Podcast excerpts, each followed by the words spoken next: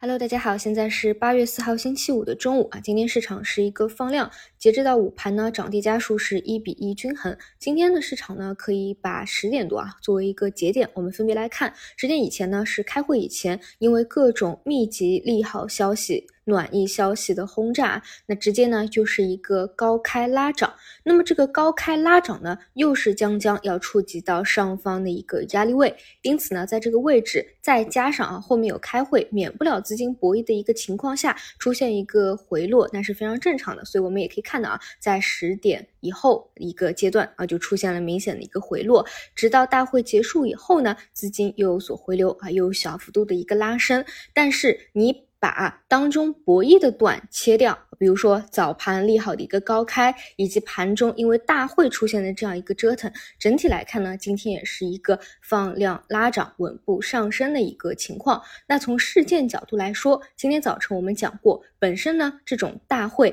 就不会直接在盘中有什么很轰动的内容出现，所以呢，你早盘开的高了，靠开在压力位附近出现一个回落是非常自然的，也不用呢去过多的去。解读它，而从市场自身的一个节奏上来说呢，无非就是保持一个周级别的上下上下震荡。早晨我也给大家讲过，哪怕说今天没有足够强的增量资金入场，直接让它在这个利好加持下走一个所谓的向上突破，再上一个台阶，也没有任何的关系。这里呢，在震荡几天，未来再进行一个冲关，这个都是可以去理解的。那么对应着早盘讲的几点啊，就是量能如果不是特。特别充分，开会影响资金的博弈，以及下周一啊，还有一个重要的事件就是大块头的 IPO，再加短期资金的博弈，这种回落呢再正常不过，它是一个正常的走势。但是在我看来呢，哪怕是下周一的这个大 IPO，它只是一个短期资金兑现的一个行为，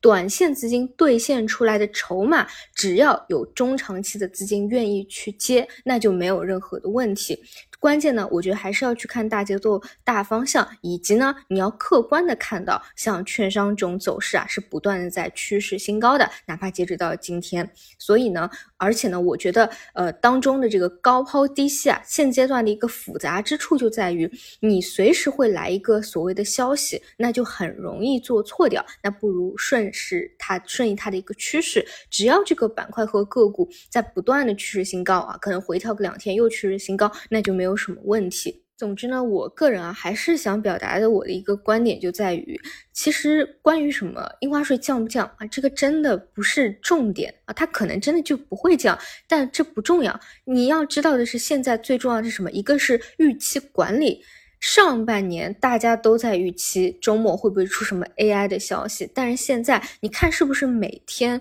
每到周末大家期待的其实都是有什么说法，而且这种说法是源源不断的，它不会断掉。也许到下个月，也许到下下个月，你还会看到很多。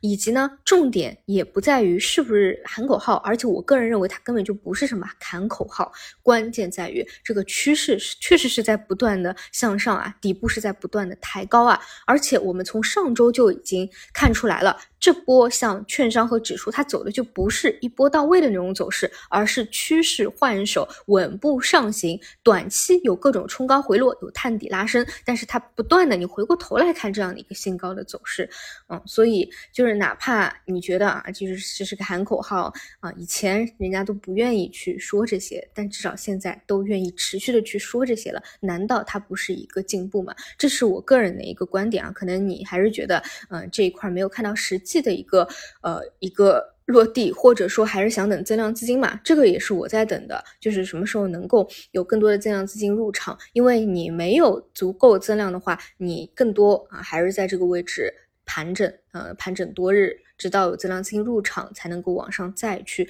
冲关一下。所以这一块的话是继续啊，后面一周、后面两周持续的一个观察和期待。好的，以上就是今天物品的内容，那我们就晚上再见。